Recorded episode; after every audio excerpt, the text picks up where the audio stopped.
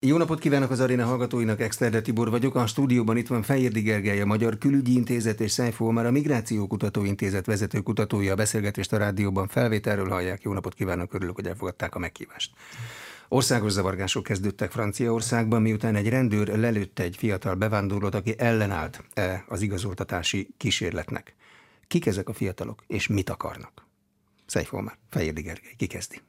A tömeges bevándorlás Franciaországban a 60-as években kezdődött, amikor is a kormány felhúzta ezeket a belvárostól jellemzően távol eső panelvárosokat, ahova aztán későbbiekben a vendégmunkások, majd a családegyesítéseket követően a családjaik is érkeztek, és ezekben a külvárosokban kialakult egyfajta többségi társadalmétól eltérő kultúra. Nem jelenthetjük ki, hogy ez kizárólag a kibocsátó országoknak a kultúráját képezi, sokkal inkább beszélhetünk egy hibrid kultúráról, ami nyomokban tartalmazza természetesen a kibocsátó észak-afrikai, szubszaharai országoknak a kultúráját, ugyanakkor tartalmazza természetesen a befogadó országnak a kultúráját is, és kialakult egyfajta hibrid identitás, ez jellemzően a fiatalok körére jellemző, ami nagyban tartalmaz tengeren túlról importált ellenkulturális elemeket, itt elsősorban a rap hip-hop irányzatra gondolok. Arra is gondolni kell, hogy a francia integrációs modell értelmében a frissen érkező bevándorlókat kezdetektől fogva összekeverték. Tehát nem úgy, mint például Nagy-Britanniában, ahol láncmigráció révén kialakultak adott esetben karibi, illetve pakisztáni városrészek. Itt összekevertek gyakorlatilag mindenkit, a szenegálinak adott esetben marokkói, algír, egyéb szomszédai vannak, tehát kialakult pláne a fiatalok körében, akik már együtt szocializálódtak, egy olyan fajta identitás, ami eltér a többségi francia identitástól. De ez a 60-as évek óta saját bőrömön érzem, hát eltelt majdnem 60 év. Ezek az akkori bevándorlók gyerekei? Akiket most a televízióban látunk, hogy autókat gyújtanak föl? Hát vagy akár kik? már, akár már dédunokái is lehetnének ezeknek. Ugye ez már harmadik, negyedik generáció, akiről beszélünk, és azt gondolom, hogy itt a migráció az egyik pont, mindenképpen fontos elem, hiszen nagy mértékben ugye a migráns hátterű fiatalokról beszélünk, ugyanakkor azonban azt is látnunk kell, hogy ez egy társadalmi jelenségeknek is egy összetett képe az egész történet, hiszen alapvetően nem feltétlenül az a fő indok, hogy egy bevándorló családnak a sarja, nyilván ez meghatározó tényező részben, hanem az is, hogy a francia társadalomban is kialakult egy csomó olyan kérdés, olyan problémakör, akár csak az oktatás területén, akár csak a fiataloknak a jelenlegi ö, napi elfoglaltsága területén. Ugye nem véletlen, hogy hallottuk, ugye, hogy a francia elnök Macron, Emmanuel Macron többek között például a videójátékokat kezdte el szídni, hogy az is hozzájárul ehhez a, történethez. Tehát egy teljesen új típusú fiatalság van kialakulóban, ami ugye nyilvánvalóan egy olyan közegben, ahol még ráadásul további ö, problémák is felmerülnek akár, vagy a, az integrációval való problémák is felmerülnek, hiszen azért ezt látsuk be, hogy ezek a közösségek nagyon nehezen tudnak beilleszkedni, vagy nagyon kevesen tudnak beilleszkedni igazából a, a franciák által elvárt társadalmi rendszerbe, tehát nyilván ott is van ez a frusztráció, és biztosan ott van, de ezen kívül egyéb hatások is érvényesülnek. Ezért nagyon nehéz meghatározni, hogy kik ezek a fiatalok. Ez a fiatal társaság egy rendkívül heterogén társaság, nagyon sokféle nációnak a, a szülöttei, de gyakorlatilag több mint 90% a francia állampolgár, Ugye ezt tudjuk róluk, azt is lehet tudni, hogy ugye ebbe a csoportokba mindenki bekapcsolódott, aki csak tudott. Azt is tudjuk, hogy ugye a szenátus előtt múlt szerdán tartott egy beszámolt a francia belügyminiszter, és ugye kijelentette többek között, hogy 11 és 59 év közötti korosztály tartozik ebbe a csoportba, akiket ugye elfogtak, vagy akiket letartóztattak. Tehát azt jelenti, hogy egy nagyon heterogén, mind korban, mint nyilván a nagy többség azért a fiatalokhoz tartozik, tehát inkább a 20 év körüli vagy az alatt lévő, ugye nagyon fiatal is van köztük, 10-11 éves gyerekek is vannak köztük, de ugye nyilvánvalóan ez egy ö, speciális ügy, abból a szempontból is, hogy nagyon sok anarchista csoport is bekapcsolódott, több helyen tudjuk, hogy ö, kifejezetten semmiféle migrációs kötődés nélküli egyszerű francia, otokton francia emberek is bekapcsoltak ebbe, mert ők úgy gondolják, hogy ez a jelenlegi társadalom nem megfelelő. De hát nagyon sok rétű történet, és nagyon nagy különbséggel találunk most ebben a 2023 nyár, nyár előn kialakult helyzet, és ugye korábbi ilyen nagyobb hát lázongás Franciaországban ugye azért 2005-ben volt igazából, avval szokták összehasonlítani, de hát ez a, a jelenlegi ugye nagyon-nagyon új, abból a szempontból is, hogy a közösségi médiának a használata rendkívül módon megnövekedett jelen pillanatban, tehát gyorsan szerveződő, kis csoportok tudtak mozogni, ami ugye nehezíti a rendfenntartást, és ugyanakkor másik oldalt meg úgy van az, hogy ugye országos szinten el tudtak terjedni. Korábban ugye ez nem volt jellemző, kisvárosokban is megjelentek ezek a csoportok, illetőleg ugye az is ott van, hogy nem csak kisvárosokban, hanem a város központjaiban is, ahol korábban azért nagyon minimális volt az ilyen jellegű dolog. És ne felejtsük el, ugye Franciaországban ott van a 2018, a sárga mellényes tüntetés sorozat, ami hosszú hetekre, azt mondhatjuk hónapokra gyakorlatilag normálissá tette azt, hogy, hogy, hogy zúzunk, törünk a városban, mondván, hogy nem értünk egyet bizonyos dolgokkal. Tehát nagyon sokféle harag, nagyon sokféle dolog került fel a felszínre, aminek a gyökerei valóban, ahogy itt előbb is elhangzott, nagyon régmúltba múltatnak vissza, de hát nagyon sok új dolog is rárakódott erre a történetre, ami, ami gyakorlatilag azt jelenti, hogy ez egy olyan izzó parázs, ami icipici kis ö, ráfújással már lángba tud borulni. A dühöt még a mobiltelefonok képernyőjéről is lehet érezni, azon is átjön. De nem látok transzparenseket, nem látok követeléseket. Lehet megmondani, hogy mit akarnak. Hát azt látjuk legalábbis, hogy a fiatalok kevésbé filozófikusak. Tehát itt az első napokban, amiket, akiket letartóztattak, jellemzően 18 évenél fiatalabbak voltak, majd a valóban a későbbiekben becsatlakoztak idősebbek is. Tehát ez a problémakör nem ma kezdődött. Gondoljunk az 1990-es évekbe, amire esetleg a hallgatók is találkozhattak a Gyűlölet című egyébként nagyon meghatározó filmmel, mely tematizálta gyakorlatilag a francia közbeszédben is a bevándorlás témáját. A 90-es években már felnőtt egy olyan generáció, generáció ezekben a külvárosokban, aki nem igazán találta a helyét. És ami az egyik legnagyobb probléma, hogy felbomlottak azok a az anyaországokban még létező autoritások és társadalmi struktúrák, amelyek adott esetben fékező erőként hathatnának a fiatal generációra. A vallási szervezetek, az iskola, a szülők, a család, a rokonság, tehát ezekkel mindegyik, mindegyik, mindegyik gyakorlatilag. Itt az iszlám az egy külön témakör lenne Franciaországban. Azt látjuk, hogy a zavargásnak nincs igazából vallása, hiszen keresztény gyökerű szubszaharai fiatalok együtt zavarognak a muszlim gyökerű észak-afrikai fiatalokkal. Ahogy az egyik francia elemző találóan megállapította, ezek a fiatalok nem Allahot, hanem a Nike-t istenítik. Tehát itt egy, egy más típusú generációról beszélünk. Valóban, ahogy elhangzott, a 90-es években már megkezdődtek ezek a folyamatok, már akkor érződhet, érződött ezeknek a struktúráknak a felbomlása, és a kormány ennek ezzel együtt egyébként megpróbálta helyi, mód, helyi szinten pacifikálni ezeket a folyamatokat. Fontos, hogy a 90-es években éppen ahogy Gergely is mondta, a közösségi média hiánya miatt, még egy analóg világban éltünk akkor, helyi szinten szerveződtek ezek a zavargások. A 2005-ös nagyországos zavargós hullám szintén, most viszont a TikToknak, a Twitternek, az Instagramnak köszönhetően hashtageken keresztül gyakorlatilag azt látjuk, hogy különböző területeken, ha nem is összehangoltan, ha nem is szervezetten, de egymást inspirálva hajtják végre a hatóságok elleni akcióikat ezek a fiatalok, és nincs már a társadalmakban az a azok az autoritások adott esetben a szülők, nagyszülők, akik visszafoghatnák a fiatalokat. Természetesen a francia kormányzat próbál ezzel ellen tenni, és ha jól tudom, felmerült a közelmúltban, hogy a szülőket fogják több tízezer eurós pénzbírsággal sújtani, illetve adott esetben börtönt is kiróhatnak rájuk, ha a fiatalok zavarognak, de kérdés, hogy ezek mennyire lesznek hatékonyak ezekben a társadalmakban. Ideológiája van a zavargásoknak? Hasonlít az amerikai BLM-hez bármiben? Szerintem az ideológiai válság szerintem teljesen más jellegű. Nagyon sok sokszor egyébként nagyon megtévesztő módon az angol száz sajtóban nagyon sokszor olyan dolgok jelennek meg a francia válsággal kapcsolatban, hogy rá erőszakolja az amerikai jelenségeket az európai jelenségekre, ami nem teljesen ugyanaz, sőt, nagyon sok esetben eltérő gyökerekkel, egyebekkel bír, de én itt egy pillanatra még aláhúznám ezt valóban ezt a nagyfokú ö, hát válságot, a, a, a tekintélynek a válságát, ami ott van az egész mögött, ami érinti a szülőt, érinti a, rendőrséggel szembeni, tehát minden, ami tekintély, azzal szemben való, azzal szemben való lázadást, és ez, ez kifejezetten egyfajta új jelenség, ami nem feltétlenül csak Franciaországra igaz, de valóban ez, ez alatt a, a lázongás alatt ez tökéletesen előtérbe került és láthatóvá vált,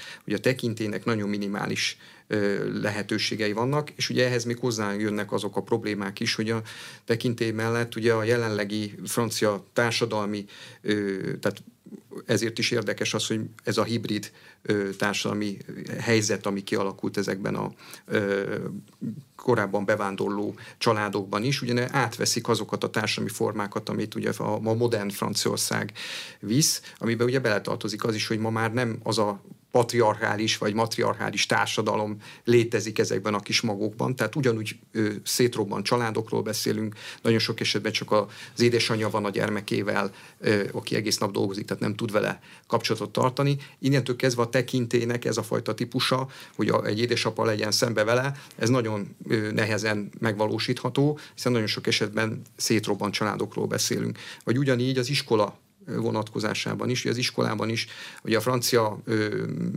rendszer az egyre inkább avval próbálta kompenzálni az egyre kevésbé működő oktatási rendszert, hogy egyre inkább megengedővé vált, és gyakorlatilag a számonkérés tehát az teljesen el, eltűnőbe van, vagy eltűnt bizonyos körökben, és hát ennek a következménye az, lesz, az lett, hogy valójában ma már a 18 éves fiataloknak az egyötöde Franciaországban nem tud rendesen olvasni. Tehát igazából alapvető problémákkal küzdik ez a társadalom, és így még inkább kirekesztve érzi magát, hiszen nem tud bekapcsolódni azokba a, funkciókba, amik, vagy azokba a lehetőségekbe, hiszen adott, olyan adottságok hiányában val küzd, ami, ami nincs meg. Tehát ezt gondolom, hogy ezek mind-mind okai annak, hogy ez a, ez a lázongás a felszínre tört, és hát ez, a, ez a, azt gondolom, ez, a, ez ne, nem feltétlen az az fajta ideológia, ami a történelm múltra, tehát itt nem is nagyon emlékeztek a gyarmatbirodalmi kérdésekre. Itt maximum arról volt szó, hogy ennek a fiatalembernek, akit ugye egyébként nagy valószínűséggel véletlenszerűen a rendőr a bal stressz állapotban rosszul dördült el puskájából, vagy a fegyveréből a a golyó, ez, ez, ez okozta. Itt igazából ez a düh, ami abban a társadalomban legkülönbözőbb okokból benne van, az robbant fel, és ezt gyorsan meg is lovagolta nagyon sokféle dolog, mert ugye azért ne felejtsük, hogy ezekben a körökben ugye a, a a, a drogkereskedelemtől kezdve minden egyéb is jelen van, és ezek ugye nagyon hasznosnak tartják az ilyen anarchikus állapotnak a felhasználását. Ugye ennek kapcsán például érdemes megemlítenünk, ugye azt tudjuk, hogy 12 polgármester ellen hajtottak végre különböző, hát majdnem azt mondhatnánk merényletet, és ugye ebből a legcsúnyább volt ugye a, a Lailé Rosi, tehát a 5 kilométerre Párizs határától a lévő kis községben, ahol a, a, a polgármesternek a feleségét és gyermekét támadták meg éjszaka. Tehát ott kifejezetten nem fiatalokról beszélhetünk, akik nem tizenévesek dobálták kavicsal, hanem ott, egyre inkább úgy tűnik, hogy a helyi drogkereskedő banda próbált megszabadulni egy kifejezetten tekintélyelvet maga előtt tartó polgármestertől. Tehát ilyen kihasználták ezeket a szituációkat. Tehát nem gondolom azt, hogy egy kifejezetten ideológia mentén hajtják végre ezt a, ez a lázadás, hanem ez egy ilyen spontán történő dolog, annál is inkább, mert ugye ez, ahogy az előbb is elhangzott, ez a közösségi médián belül egy ilyen gyors szerveződésen alapuló, nagyon sokszor emocionális, tehát nagyon ezért is ugye a közösségi médiának a szerepe óriási, nem véletlen, hogy az Európai Parlamentben is, meg az Európai Bizottság által, ugye most augusztusra valószínűleg ki tud jönni az a szabályozás, amely ugye ilyen típusú eseteknél, amikor ugye emberölésre vagy bármi egyébre generáló tartalmakat tesznek fel a közösségi médiára, akkor ezeket büntetni lehet, annak ha nem veszik le a közösségi média szereplők. Tehát óriási szerepe lesz, vagy van már jelen pillanatban is a közösségi médiának, annak a szervező szerepének. Tehát azt gondolom, hogy nincs itt olyan különleges kifejezetten kézzelfogható ideológia. A Politikai háttérben. szervező erő, bármilyen, akár legális, akár illegális, látszik-e a mostani megmozdulások mögött? Még az ideológiai részéhez hozzátenném azt, Szerfogom. hogy valóban, tehát a a posztkoloniális francia országban van egyfajta intellektuális tradíciója is a posztkoloniális diskurzusnak, illetve annak, hogy Franciaország miképpen használta ki a gyarmatait. Egyébként még Nikolás Sárközi volt az, aki belügyminiszterként törvényt, vagy hát az oktatásnak részévé tette volna a gyarmatosítás pozitív vetületeinek a bemutatását is, nagy felháborodás váltott ki természetesen. Azt kell látni viszont, hogy ezeknek a diskurzusoknak a vulgarizált szintje, szintje meg megjelenik a hip-hop szubkultúrában is, és a fiatalok körében ne felejtsük el, hogy Franciaország az Egyesült Államok után a második legnagyobb hip-hop hatalom a globális szintéren. Ezekben a szövegvilágokban megjelenik. Különböző vetülete van a dolognak, nem lehet azt mondani, hogy egységes ideológiája lenne a zavargóknak, vagy esetleg azoknak, akik az értelmi muníciót szolgáltatják a haraghoz. Azt lehet látni viszont, hogy számos alternatív megközelítése van a franciaságnak, mint olyannak, vannak olyan előadók, akik vallási vonatkozásban bírálják, muszlim előadók a francia köztársasági modellt, vannak olyanok, akik mondhatjuk, hogy egyfajta baloldali mázzal leöntve egyenlőséget kérnek számon, és valóban a hétköznapi tapasztalatuk azt mutatja ezeknek a fiataloknak, és itt ki kell hangsúlyozni, hogy szubjektív tapasztalatokról van szó, hogy rájuk nagyobb nyomás nehezedik a hatóságok részéről, mint másokra, hiszen azt látjuk, hogy a valóban 2005 óta van fokozott rendőri ellenőrzés adott csomópontokon, ha nem is pont a külvárosok szívében, de azokon a csomópontokon, amelyeken keresztül ezek a fiatalok eljuthatnak mások által lakott területekre. Legutóbb a futballvilágbajnokság kapcsán tört ki hasonló módon a balhé, mert ezek a külvárosi fiatalok úgy érezték Franciaországban és egyébként Belgiumban is, hogy a mozgásukat korlátozzák, és a statisztikák is azt mutatják, hogy 2015-ben kétszer annyi külvárosi fiatal tartóztattak le drogvádakkal, mint 2005-ben, aminek hát természetesen alapot szolgáltat a, egy része ennek a társadalmi közegnek, de mégiscsak a szubjektív érzetük az, hogy őket elnyomják valamilyen szinten, és amikor egy ilyen pillanat jön el, mint akár most, vagy korábban a futballvilágbajnokság idején is, úgy érzi sok fiatal, hogy akkor ők most revansot vehetnek a rendőrökön, mert most végre az ő kezükben van az erő, és hát nincs olyan, aki visszafogná őket. Hm? Politikai szál, politikai erő, szervezet, amely azt mondja, hogy ebből most hasznot tudok húzni. Van-e? Természetesen van, sőt, hát mindegyik politikai erő Franciaországban ebből valamilyen pozitív hasznot szeretne húzni, talán a kormányzat talán a legkevésbé, aki tud. Egyébként általában ilyen válsághelyzet inkább a kormányzatnak szokott kedvezni a támogatottságot illetően. Ez most nem jellemző. Franciaországban Macron elnöknek a támogatottság az utóbbi napokban jelentősen csökkent, 24% körül mérik a közvéleménykutatók, ami azt mutatja, hogy a korábbi 28-30 körüli stagnáló, de jónak mondható támogatottsága az, az viszonylag az utóbbi napokban, hát ha nem is megszűnt, de le szűkült ez a, ez a terület. Tehát a két nagy erő, ami igazából ebből nagyon profitálni tudna, az egyik mindenképpen az, aki ugye ezt támogatja, ugye ez a szélső baloldali, vagy baloldalinak mondott csoport. Ezek közül is ugye Jean-Luc Mélenchon, aki ugye az egyik csoportnak a vezetője, és aki valójában egy meghatározó baloldali radikális politikus a Franciaországnak, ő nagyon hosszan nem is nagyon akart ellene ezt felszólítani, hogy ezeket a zavargásokat abba kéne hagyni, hiszen neki ez a támogató, ez a szavazóbázisa, vagy legalábbis erre próbálja építeni a szavazóbázisát. Ott viszont látjuk, hogy a jelenlegi felmérésekben ez a politikai döntés, hogy mögé állok, ez nem hozott hasznot, mert 3-4 százalékponttal csökkent a támogatottsága minden egyes kis pártnak, ami részt vesz ebben a koalícióban, baloldali koalícióban. Hát égnek a városok, óriási vagyon tűnik el a lángokban. Így Miért? van, hát ez kb. Akarja? másfél milliárd euróról beszélünk, amely itt az elmúlt néhány napban, kb. tíz napban eltűnt. Ez ugye nyilván a jobb oldal számára egy kedvező esemény, és hát itt ebből a legnagyobbat természetesen a radikális jobboldali pártok tudnak szakítani.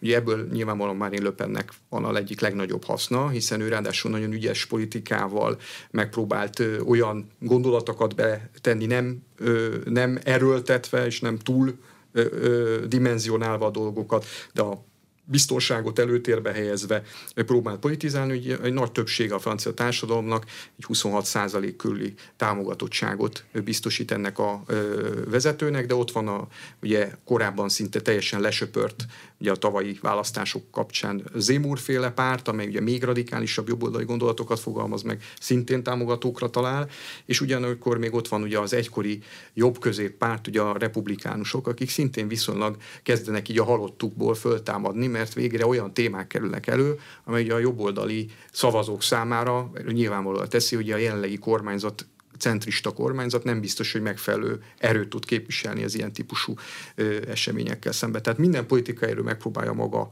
form, maga előnyére formálni ezt. Ennek a jelentősége abban áll, hogy ugye közel, áll, közel vagyunk már az európai parlamenti választásokhoz, most kezdődnek formálódni azok az erők, amelyek a jövő évi parlamenti választásoknál, európai parlamenti választásoknál meghatározók lehetnek, és ebből a szempontból érdekes lesz, hogy valószínűleg egy már előve meglévő jobboldali tolódás, jobboldali tolódása a francia társadalomnak az most valójában kristályosan látszik is ebben a helyzetben. Olyan politikai erő, akár belföldi, akár külföldi látszódik-e, amelyik abban érdekelt, hogy Franciaország a káosz fele menjen?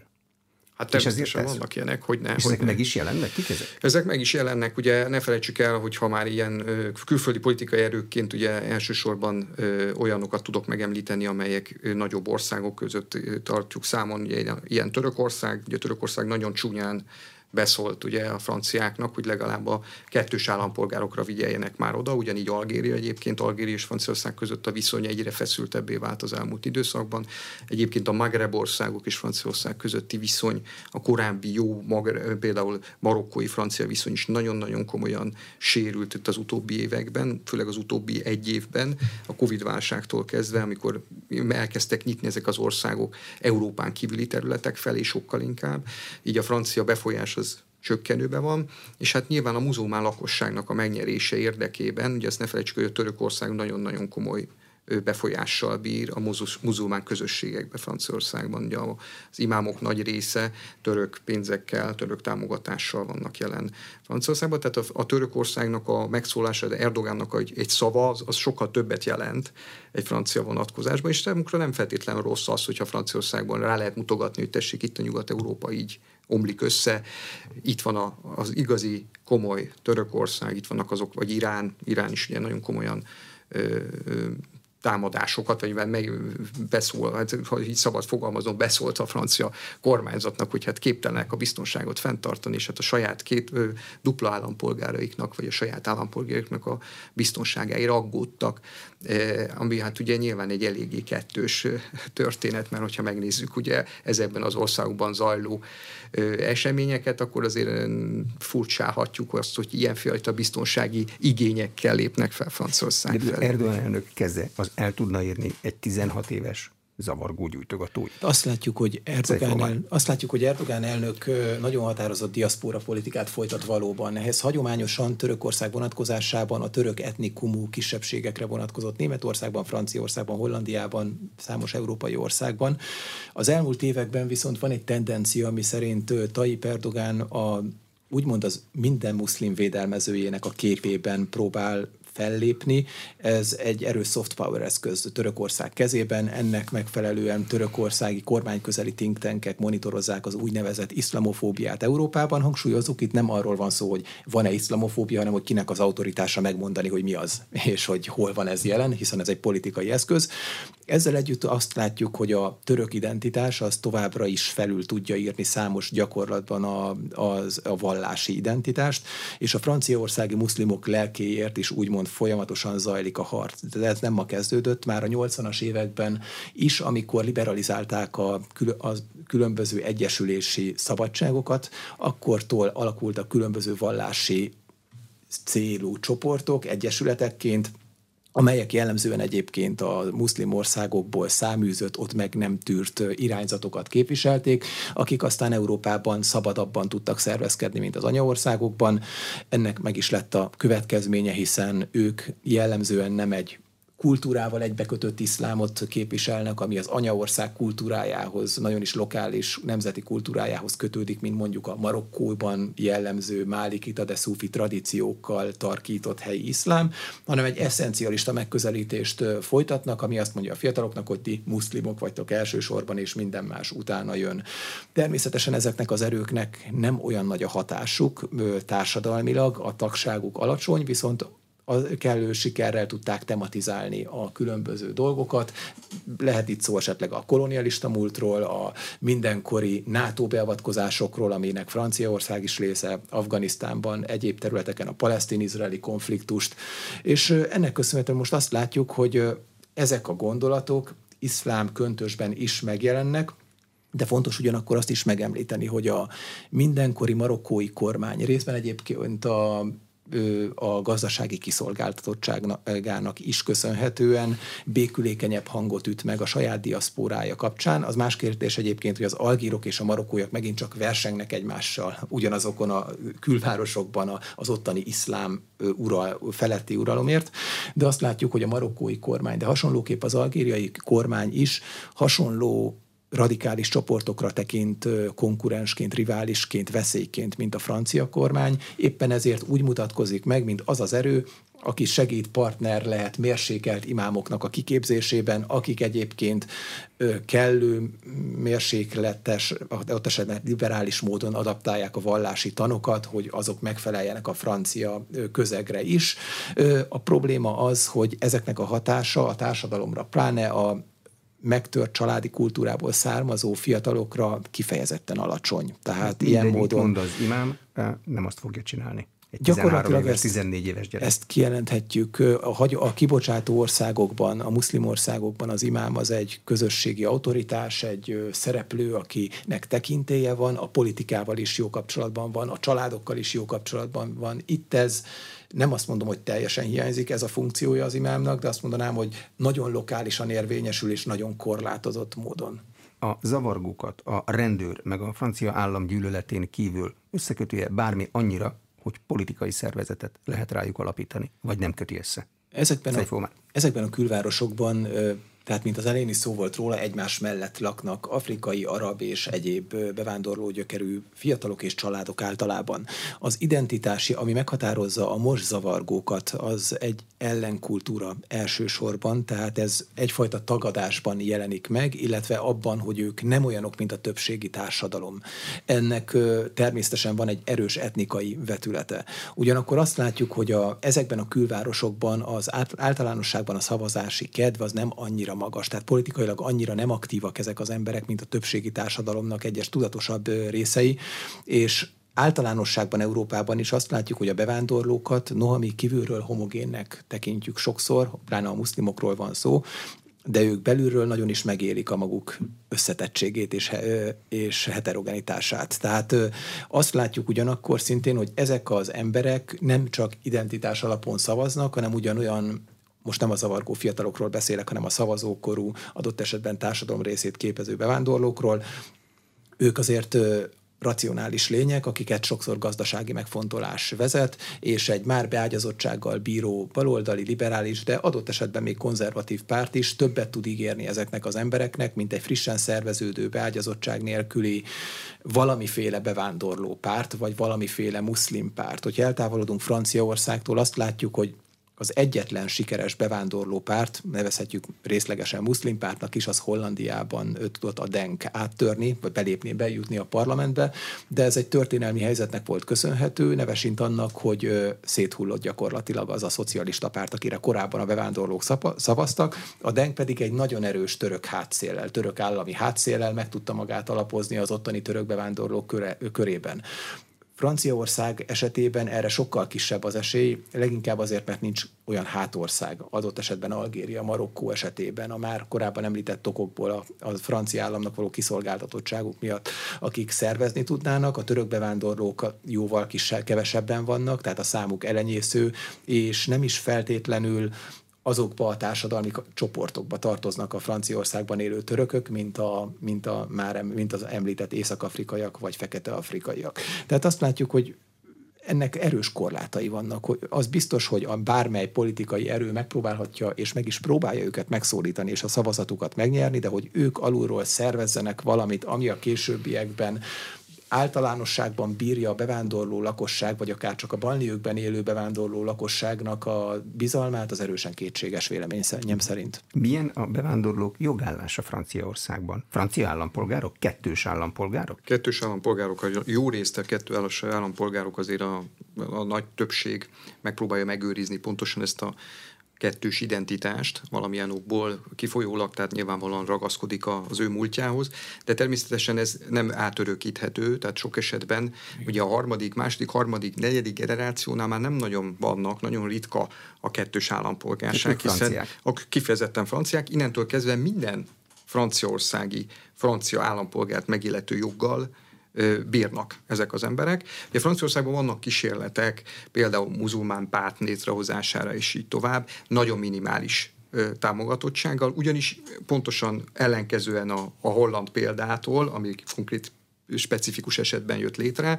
Franciaországban megvannak azok a politikai erők, akik hagyományosan, egyébként általában a baloldalhoz köthetően, elsősorban a humanitárius elgondolás alapján ugye a, a baloldali körök inkább nyitottabbak voltak a bevándorló csoportok irányában, és ennek következtében ugye ezek a pártok mai napig is maguk kévá teszik ezeknek a ö, csoportoknak a követeléseit, akik közül nagyon sokan egyébként magukban a például Mélenchon pártjában ö, a több olyan személy is található, aki második vagy harmadik generációs bevándorló, aki ö, ugye kifejezetten ö, a helyi szférában egy nagyon jól fekvő személy, hiszen ismeri a helyi közeget, ugyanakkor viszont egy nagy pártnak a képviselője. Ezért nagyon kicsi az esély arra, hogy bármiféle külső erővel létre lehessen hozni egy olyan pártot, ami meghatározó lenne. Arról nem is beszél, hogy alkotmányosan is az 5%-os küszöb, az ott a Franciaországban elérni, azért ez sokkal bonyolultabb egy közel 70 milliós országban, mint egy mondjuk akár itt nálunk egy 9 milliós országban. Tehát a megfelelő mennyiségű támogatásnak az elérése az nem egy egyszerű történet, illetőleg beszél, arról is sem, az is természetes, hogy ezek a csoportok azért geográfiailag is, tehát földrajzilag is sem egy helyszínen élnek. Ugye általában a Ile-de-France, tehát a Párizs és környékét szoktuk emlegetni, de valójában ma már annyira szétszóródott Franciaországban van is egy ilyen politikai törekvés, hogy minél inkább szétszórni, a, ezzel segíteni az asszimilációt, ami egyébként sajnálatos módon nem nagyon történik meg ennek ellenére sem. Minél kisebb községekbe, minél kisebb városokba is betelepíteni ezeket a beérkező személyeket annak érdekében, hogy lehetőség szerint asszimilálni lehessen őket, és ne alakuljanak ki ezek a gettók pontosan. De hát valójában azt látjuk, hogy ezek a csoportok ahhoz, hogy szerveződni tudjanak, ahhoz az, a, az, az kell, hogy megfelelő mennyiségű ember is összejöjjön, és megfelelő ö, hát, ö, választási kedv is legyen, ami egyébként teljesen aláírom, amit elhangzott. Valójában Franciaországban azt láthatjuk, hogy ezekben a közegekben a választási kedv sokkal alacsonyabb, mint általában a franciák körében, úgyhogy ez valójában nem, nem, nem valószínű, hogy itt egyébként a lázongások mögött egyéb politikai közös tér lenne, mint valami ellen való tüntetés, leginkább a, az, a, a tekintély, a rendőrség ellen, illetve az a közös düs, ami együtt azt jellemzi, az, az a, amit ugye az előbb leírtunk, az a társadalmi helyzet, amiben érzé, elsősorban érzelmi alapon érzik magukat az emberek. Ez az egyetlen dolog, ami összeköti őket. Sokkal több dolog, ami szétválasztja őket, mert ugye elsősorban az afrikai meg a muzulmán bevándorlókról beszéltünk, de Franciaország egy hatalmas gyarmati területekkel, ázsiai területekkel is rendelkező ország volt egyszer a rég, közel régmúltban, mert mégis nincs olyan messze a 19. század, meg a 20. század eleje, sőt, akár egészen a második világháború korszaka, amikor ezek fölbomlottak.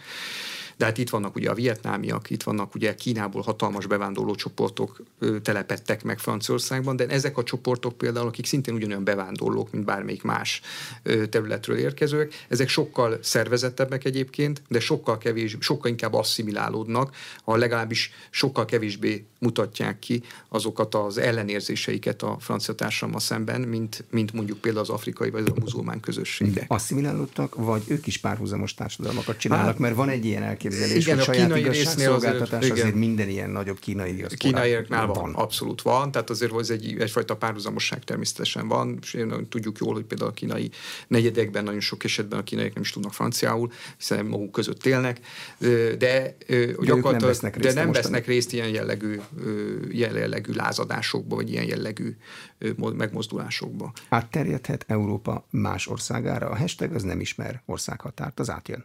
Ami Azt Franciaországban van, Szájfó Azt láttuk első körben, hogy leginkább a francia nyelvű területeken terjedt el, vagy terjedt át, így Svájcnak egy részeiben, illetve Belgiumnak egyes részein, ugyanakkor nem érdemes elkövetni azt a hibát, hogy általánosítsunk, hiszen egészen mások az adott esetben a befogadó országoknak az, az alapfelállásai, és egészen más a bevá- az ott élő bevándorló közösség és a helyzete is. Tehát csak egy példát említsek erre.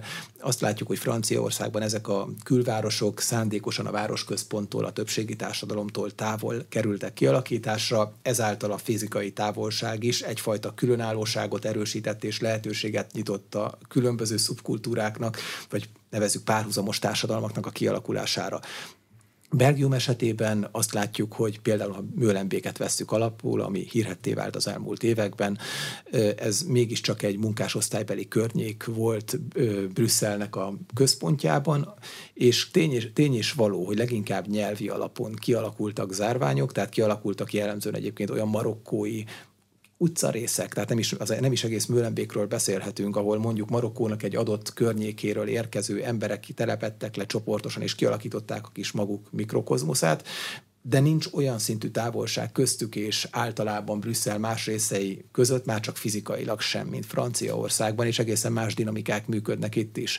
Tehát azt látjuk, hogy természetesen igen, tehát a feszültségek megvannak, felszínre törhetnek, de egészen más módon kezelik ezt különböző hatóságok, és teljesen más az integrációs modell, más szinten áll az integráció, tehát nincs egy egységes európai bevándorló, muzulmán, marokkói bármilyen identitás, ami az embereket, akik azért mégiscsak racionális lények, és mérlegelik, hogy milyen szinten érdemes nekik bármilyen tevékenységben részt venni, racionális alapon úgy döntsenek, hogy pusztán szolidaritásból egy, egy elképzelt közösség miatt ők a franciákkal, ők is bármit csináljanak.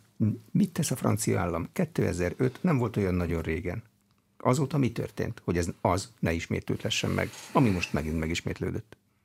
Hát a rengeteg elképzelés is terv volt akkor 2005-ben, ugye akkor még Sárközi, Nicolas Sarkozy volt ugye a, a belügyminiszter, azóta ugye már elnökként is szolgált. És zéró tolerancia, azt mondta. És ugye a zéró toleranciával próbálta ezt a területet, ezt a kérdést kezelni. Azt gondolom, hogy óriási változások zajlottak le ebben a rövid, alig 20 évben, ami elválaszt minket 2005 és 2023 között. De az elején, ahogy beszéltünk róla, ennek a sámos társadalmi, illetve technikai változások is, amelyek ugye jelen vannak, azok teljesen új szituációkat generálnak, és hogy ne felejtsük el, hogy 2005 óta közel 5 millió újonnan érkezett bevándorló telepedett le Franciaországba, általában ezek a felmérések ezt mondják, amiből ugye egy része legálisan, egy része illegálisan, és ugye a legnagyobb probléma az, hogy a, a, gyakorlatilag a francia törvények betartása, mert rengeteg törvény született 2005 óta, gyakorlatilag minden évben, minden második évben egy újabb migrációs törvény, egy újabb belbiztonsági törvény születik Franciaországban, hogy próbálják pontosítani, erősíteni azokat a fájlokat, azokat a problémákat, amik esetleg megjelennek, de ezeknek a törvényeknek a végrehajtása nagyon sok esetben problémába ütközik.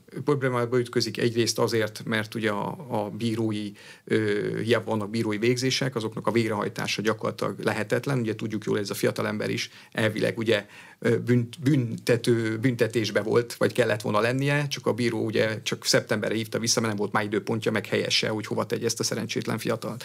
De ugyanígy ugye az e, egy év alatt lév, tehát egy éves börtön, vagy akár felfüggesztett börtönbüntetéssel vádolt személyek esetében, vagy bírságot kapott személyek esetében, vagy döntés esetében sem hagyják végre, mert egyszerűen nincs hely a büntetés végrehajtási intézményekben, Franciaországban 130, sőt sőt néha nagyobb százalékkal vannak túlterhelve ezek az intézmények. Tehát hiába születtek törvények, hiába születnek esetleges elképzelések, hogyan lehetne ezt megoldani. Nagyon sokszor ugye elsősorban a törvény oldaláról közelítette meg a francia politika ezt a kérdést. Szigorítani kell a törvényeket, meg kell valósítani ezt-azt.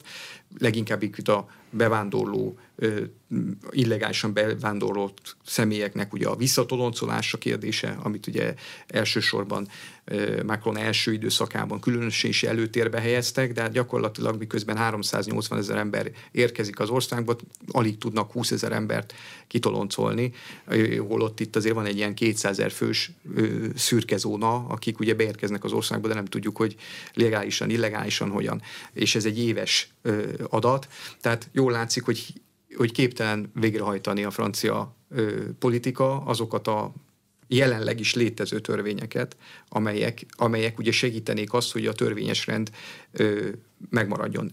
Ez az egyik ok. A másik, ugye nagyon sok olyan, amit majd az előbb is emlegettünk, ez például a, a nagyon sok olyan ö, intézkedés született Franciaországban, ami segíteni kíván ezeknek a régióknak a, az asszimilációja szempontjából, vagy ezeknek a társadalmi csoportoknak az asszimilálására.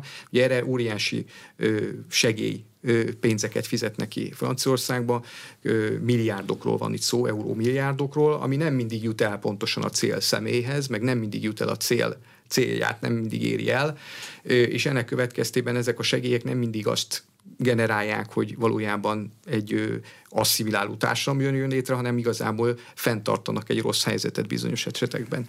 És ott van a, gyakorlatilag úgy, úgy szokták ugye emlegetni a franciák, ugye a köztársaság kivonul ezekből a területekről, tehát azok az, intézményrendszerek, a, a közellátási intézményrendszerek, mint az orvos, orvos a, a posta, ugye postára nincs is már nagyon szükségünk, nem nagyon levelezik senki, azok a, kor, a korábban létező intézmények, az iskola, azok a korábban lévő intézmények, amelyek ugye egyfajta integráló hatással bírtak az egész társadalomra, ezek is megszűnőve vannak, és az iskolai oktatásban is, hogy ezzel említettem, igazából inkább próbálunk alkalmazkodni a helyi problémákhoz, mint sem, hogy a, a francia alapvető elveket, úgy tudom én például az értékelés elvét ö, fenntartanánk.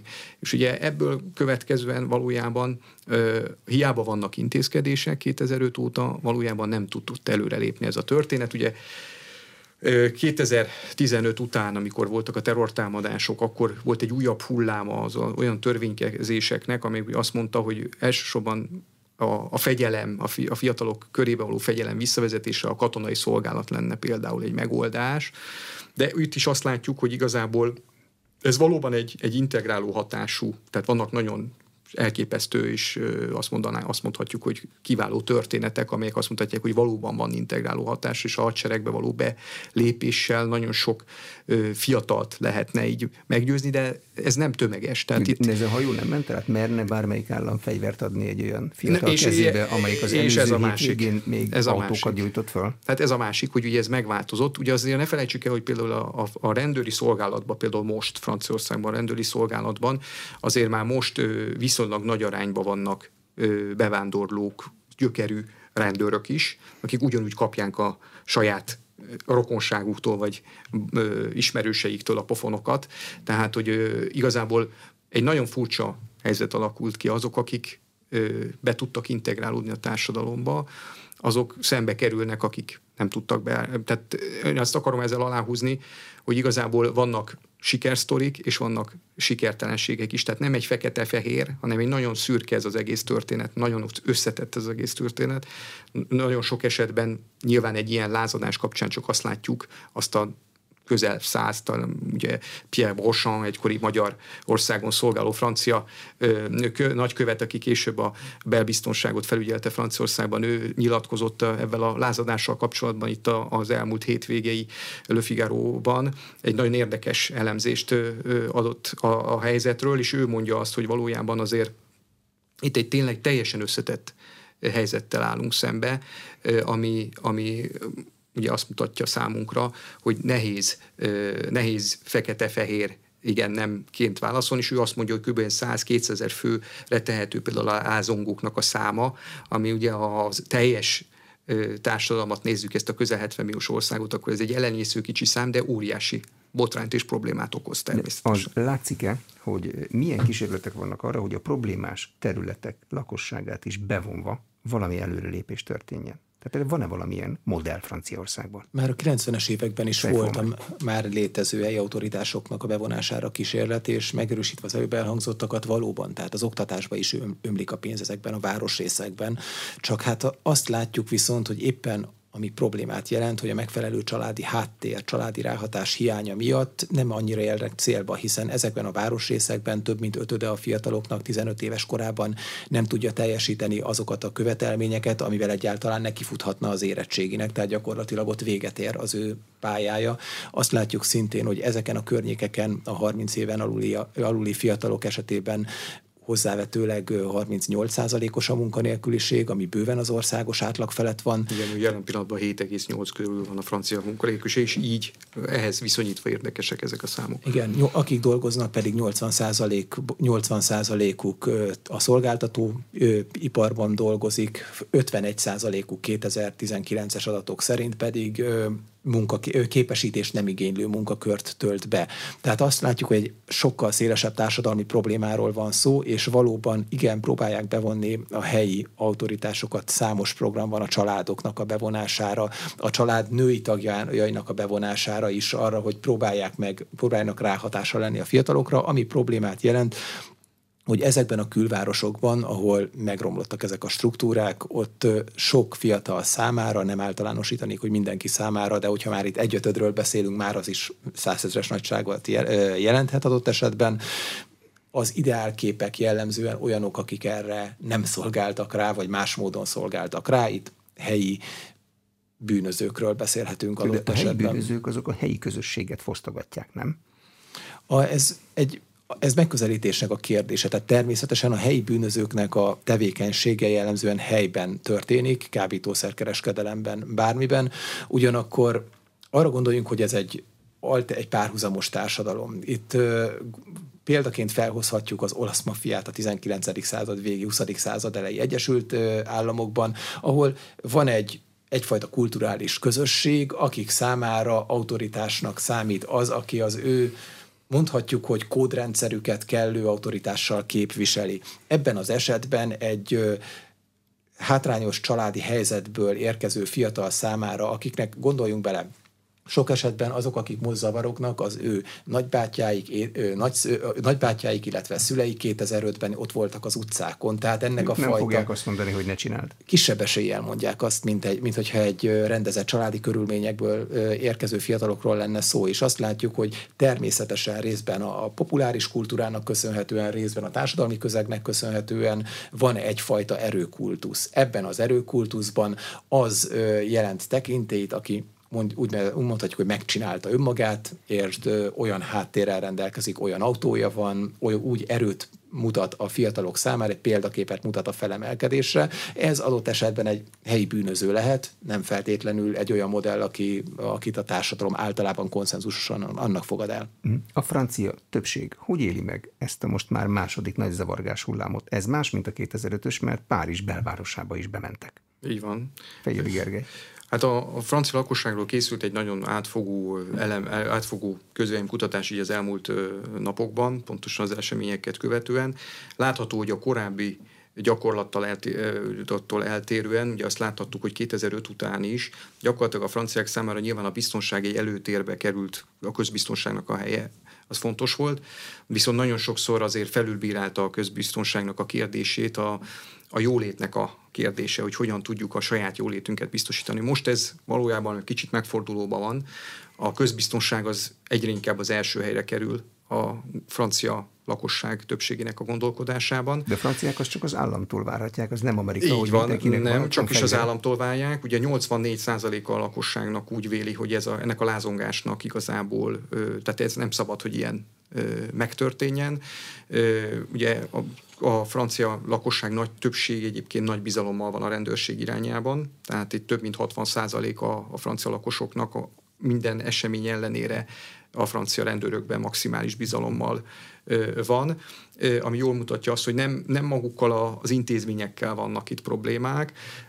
Itt viszont ugye megjelenik az előbb emlegetett politikai kérdéskör, hogy ugyanakkor viszont a kormányzat irányában, a kormányzati lépések irányában nem kevéssé tartják jónak azt, hogy, illetve kevéssé látják azt, hogy a jellegi Emmanuel Macron vezette Franciaország, elsősorban az ő vezetése alatt ennek ez megvalósulhat, hiszen valójában számukra azt mutatta ez a történet, hogy itt igazából jó lehet, úrá lett rajt nagyjából a, a jelen pillanatra már a, a francia ö, kormányzat ezen a válságon, mégis azért ö, bizonyos fokig bizonyos felelősséget ö, próbálnak ö, erre a jellegi kormányzatra is terhelni, mondván, Már hogy... visszahozza? Tehát ez abszolút nem kizárt. Két zavargás? Nem kizárt, hogy Marine Le Pen számára ez egy, ez egy teljes nyílt autópályát jelenthet 2027 felé. Ugye nagyon-nagyon kínos ez a kérdés, annál is inkább, mert 2024 egy nagyon meghatározó dátum lesz majd a franciák számára, nem csak azért, mert választások lesznek, hanem ott lesz az olimpiai játékoknak a központja is Párizsban, és ugye ez egy óriási félelem, hatalmas összegeket mozgósított a francia állam, ami egyébként rendkívül módon eladósodott állam, arra, hogy ezt a olimpiai játékokat megfelelően lehessen megszervezni, és ebből a szempontból nagyon nagy a félelem, hogy egy akármilyen kis történet újra fellobbanthatja a lángot, és ha például ez pont a játékok alatt történik, hát az egy óriási presztízsveszteséget jelenthetne Franciaország számára. Tehát ennek ez nagyon komolyan veszi. Nagyon ritka az, hogy folyamatos szenátusi, meg országgyűlési vagy nemzetgyűlési meghallgatásokon mennek át a miniszterek. Elképesztően komolyan veszi a, magyar, a francia politikai elit ennek a kérdésnek a, az áttárgyalását, és várhatóan ennek lesznek következményei, ha más nem a kormányzati szférában is, hiszen a jelenlegi többek között oktatási minisztert, vagy bárki egyebe, egyéb területen is várható változás, ami egyébként már benne volt a korábbi politikai levegőben is, hogy itt valamilyen politikai belső változásra szükség lesz. Ugye emlékezünk csak arra, hogy a nyugdíj reformok miatt tüntettek korábban, ahol egyébként néha szálak össze is fűződnek, mert egy-egy analista mozgalom az megjelenik itt is, meg ott is, de ez egy másik történet. Azért azt látnunk kell, hogy jelen pillanatban ez a kérdés, ezekről a házongásoknak a kérdésére való megfelelő válaszadásra valóban egy nagyon komoly keresés indult el, hogyan, hogyan jutottunk ki kudarcra valójában, ezt teszik föl a francia politikusok is, a francia közéleti meghatározó személyiség, olyan jutottunk kudarcra 20 év alatt, hiszen 2005-ben megvoltak a tanúságok, amiket meg lehetett, le lehetett vonni, próbáltunk is ebből megoldásokat találni, de nem vezetett igazából konkrét megoldásra, és nagyon nagy a félelem arra, arra vonatkozóan, hogy ez a jelenleg, tehát egy állandó hullám, egy hullámvölgybe fogunk jutni, egy állandóan lesznek nyugalmas időszakok, de lesznek föllángolások, hiszen ez egyik napról a másokra nem oldódik meg, a tekintélyelvűséget nem lehet egyik napról a másikra visszavezetni, ezeket a gettós sodásokat nem lehet egyik napról a másikra megszüntetni, viszont egy nagyon fontos hatása mindenképpen lehetséges. Most tárgyalt, most tárgyás alatt lévő ö, ö, migrációs kérdéssel foglalkozó törvénytervezetnek a kimenetel szempontjából viszont egy érdekes szituáció elé állítja a honatjákat Franciaországban, hiszen ö, várhatóan, ö, várhatóan egy szigorítási folyamat fog elindulni a ö, bevándorlás politikát illetően, ami nyilván Európára is hatással lehet. Köszönöm szépen az elmúlt egy órában. Fejédi Gergely, a Magyar Külügyi Intézet és Szejfó már a Migrációkutató Intézet vezető kutatója volt az aréna vendége. A műsor elkészítésében Módus Márton főszerkesztő vett részt a beszélgetést a rádióban, most felvételről hallották. Köszönöm a figyelmet, Exterde Tibor vagyok.